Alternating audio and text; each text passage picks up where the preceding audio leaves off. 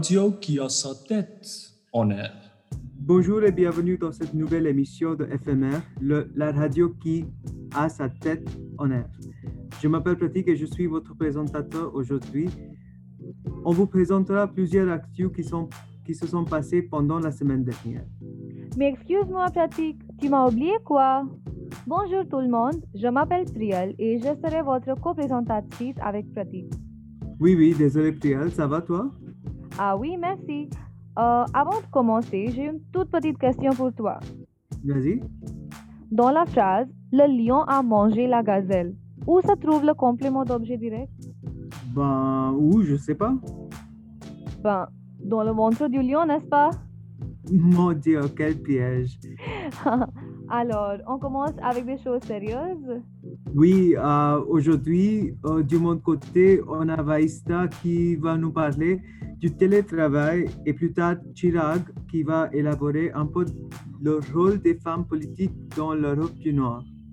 En France, notre journaliste Varshin va nous expliquer des nouvelles restrictions qui sont imposées. Et finalement, on aura Suchitra et Madhura qui vont mettre en lumière les gros titres des actus indiennes. D'abord, on passe l'antenne à Vahishta, qui a une vraie analyse de télétravail dans le monde. Qu'est-ce que tu as pour nous, Vahishta? Ah, rien de spécial. Un autre jour, une autre sangria. Bonjour tout le monde. Me voici assise sur une plage de Goa avec mes amis et mon ordinateur portable. Sirotons ma troisième sangria pour la journée et travaillons. Quoi? Ne me jugez pas, c'est le télétravail pour tout le monde, non?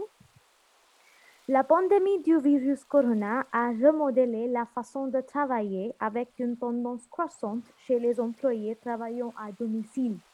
Une nouvelle étude menée par News Europe a révélé que quatre-vingts pour cent des lieux de travail en Allemagne ont été flexibles avec la politique du télétravail.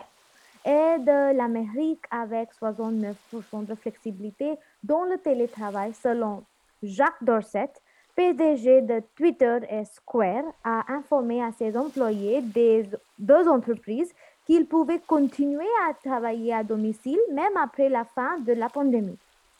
Plusieurs employés se sont adaptés à la nouvelle forme partout dans le monde et profitent de la, euh, du télétravail car ils prétendent qu'elle augmente leur productivité, leur flexibilité et ils peuvent faire les choses à leur rythme. Cependant, certains employés affirment que, euh, également qu'ils ne parviennent pas à trouver un équilibre entre la vie personnelle et professionnelle et qu'ils ont hâte de euh, retrouver leur ancienne routine. Des entreprises comme Deloitte, Bank of Baroda, Facebook, Twitter, et cetera ont déjà créé une politique de télétravail permanente pour leurs employés. Euh, une recherche menée par Economic Times indique que les femmes du monde entier sont plus touchées par le confinement et la pandémie en raison de la fermeture des, euh, des crèches et de la perte d'emploi. Pourtant, le télétravail est venu comme une bénédiction déguisée, offrant aux tra- euh, travailleuses des modalités de travail flexible et de nouvelles opportunités de travail. Il est vrai que les femmes du monde entier ont eu plus de mal à s'adapter à le, au télétravail, puis à trouver un équilibre entre le télétravail et euh, le travail domestique. Euh, de plus, s'il y a des enfants, alors gérer l'école des enfants et tel ou tel. Ce que cela m'amène à me demander, ce que c'est le télétravail, a-t-il créé un autre fossé entre les hommes et les femmes et leur égalité? Écrivez-moi, écrivez-moi ce que vous en pensez. Ah, merci Vahishta. On passe ensuite à Chirag qui nous parle du rôle puissant des femmes en Europe du Nord. Je te passe la parole, Chirag. Merci Priyal. Elle s'appelle Kaya Kalas, elle a quarante-trois ans et récemment elle est devenue la première femme première ministre d'Estonie. Cette europhile qui est libérale vient d'un parti réformiste de centre-droite. France Inter précise que désormais six pays sur huit dans l'Europe du Nord ont une femme à la tête du gouvernement. Mette Frederiksen au Danemark, Erna Solberg en Norvège, Catherine Jacobsdottir en Islande, Ingrida, Ingrida Šimonytė en Lituanie et Sanamara en Finlande. D'après B N P, c'est seulement la Suède qui fait exception car ce pays scandinave n'a jamais eu une femme comme chef de gouvernement. Bien que ça semble être un gain vers la parité politique, selon le dernier rapport du Forum économique mondial, il nous faudra un siècle pour combler l'écart et étendre l'égalité entre les sexes. En outre, l'Express nous montre qu'au niveau mondial, seuls vingt-trois d'entre deux cents pays du monde sont dirigés par des femmes en deux mille vingt. Alors, la question qui se pose logiquement, c'est que cette évolution, cette tendance des femmes au pouvoir, est-elle encore un mirage ou miracle? Pratik? Merci bien, Chirag. Um, ensuite, uh, on a Varshin, notre correspondante à Paris. Uh, elle va nous décrire des nouvelles restrictions imposées en France pour lutter contre la crise sanitaire du covid dix-neuf. Quel temps fait-il à Paris, Varshin?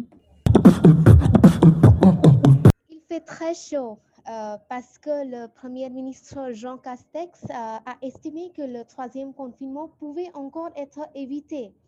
Mais euh, d'après France vingt-quatre, il a annoncé quelques restrictions. Tout d'abord, les frontières vont être fermées aux pays extérieurs à l'Union européenne, sauf motif impérieux à partir du trente et un janvier minuit. Deuxièmement, un test P C R négatif sera demandé pour toute entrée en France d'un pays de l'Union européenne, à l'exception des travailleurs transfrontaliers.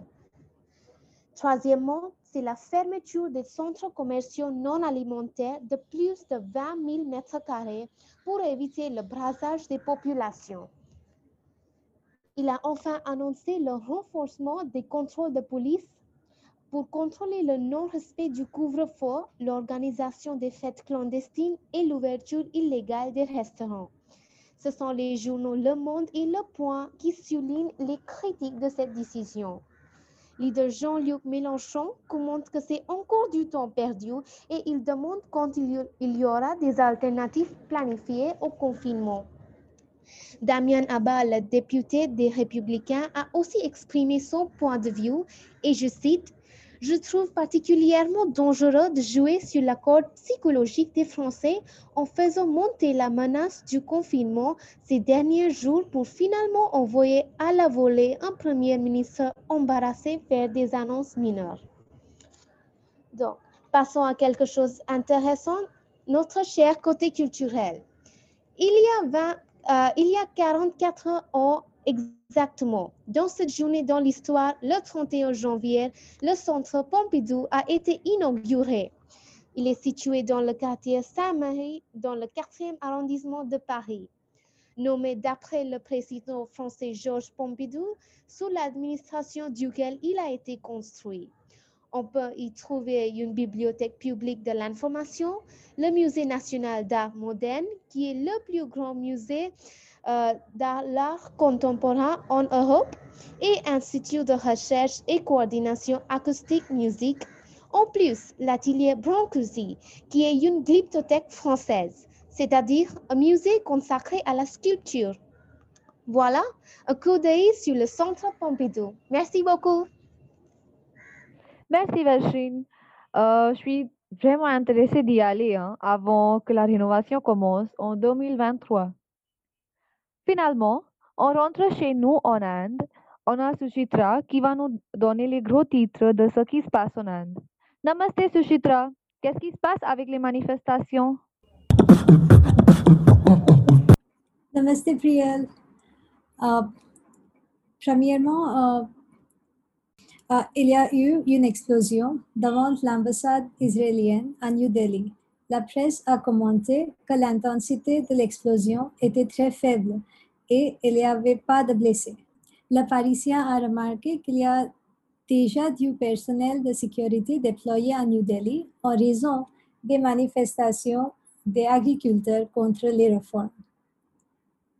Et ensuite, la plus euh, grande actualité en Inde depuis quelques mois maintenant, c'est que les manifestations contre les trois lois agricoles qui continuent à New Delhi. L'entrevue internationale a expliqué que grâce à ces réformes, les agriculteurs pourraient vendre leurs produits à n'importe quel acheteur. Mais les prix d'achat ne sont pas encadrés par aucune loi. Le jour de la République en Inde, pendant que l'armée était en train de défiler, les paysans se sont révoltés. Ils ont pris le feu rouge. Il y avait les affrontements entre les policiers et les paysans. Et Indian Express a écrit que le gouvernement a ordonné euh, de couper l'Internet jusqu'à minuit. Selon N D T V, les paysans veulent rendre hommage à Gandhi le jour de l'anniversaire de sa mort. Les manifestations vont être non-violentes. L'actu qui était vraiment choquante cette semaine, c'était que la Cour suprême de Bombay a décidé d'acquitter un homme accusé de violence sexuelle parce que la victime, une mineure de douze ans, était habillée pendant l'agression. La Cour a pris le contre-pied de la décision d'un tribunal. C B S News, en citant le verdict de la juge Kanedivala, a précisé que ces actions ne suivent pas la définition de l'agression sexuelle. Plusieurs activistes ont condamné ce verdict. Je te rends l'antenne, Pratik. Uh, merci, Suchitra, pour ce petit coup d'œil. Uh, Madhura uh, est notre correspondante à Mumbai et elle va nous donner un vrai tour des actus ici. Madhura, à toi. Ah oui, salut tout le monde. Et ce que Suchitra a dit, c'est assez agaçant. Pourtant, il y a des choses qui donnent de l'espoir aux Mumbaikars. La ligne de vie est relancée en Mumbai. Les trains locaux, affectueusement appelés lignes de vie ou lifeline de la ville, euh, reprend du service le premier février. Les gens qui travaillent pour les services essentiels peuvent profiter des trains toute la journée.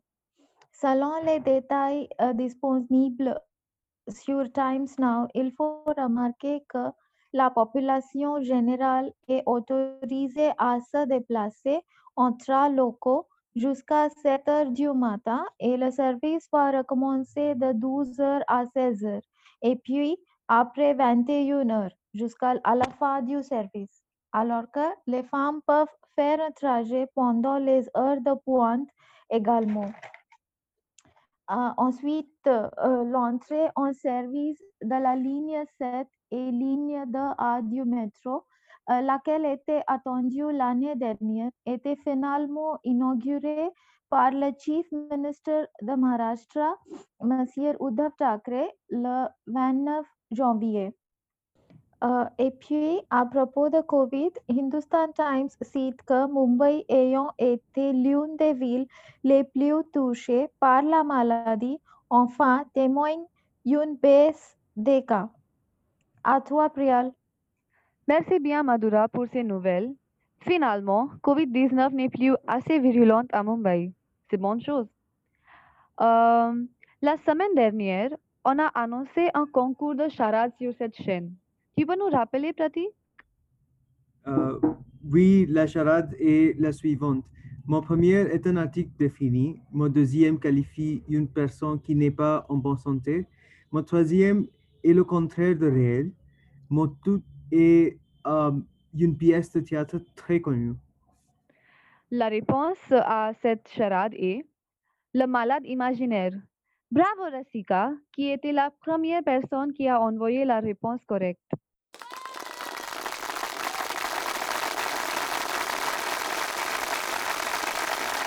Dans un autre côté, vous pourriez vous inscrire pour les examens du D E L F ou D A L F du premier février jusqu'au cinq février.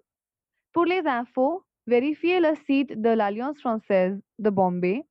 Abonnez-vous aux réseaux sociaux d'A F B comme Twitter, Facebook ou Instagram. Avec ça, on approche la fin de cette émission d'F M R. Les émissions précédentes sont disponibles sur plusieurs plateformes comme Spotify, Anchor, Google Podcasts, et cetera. Et même le site de l'Alliance française de Bombay. Abonnez-vous à notre chaîne, s'il vous plaît. N'oubliez pas de le partager avec vos amis. Vous pouvez nous écrire à l'adresse a f b point radio arobase a f india point org. On vous souhaite une très bonne journée et on se revoit la semaine prochaine avec une nouvelle émission de F M R.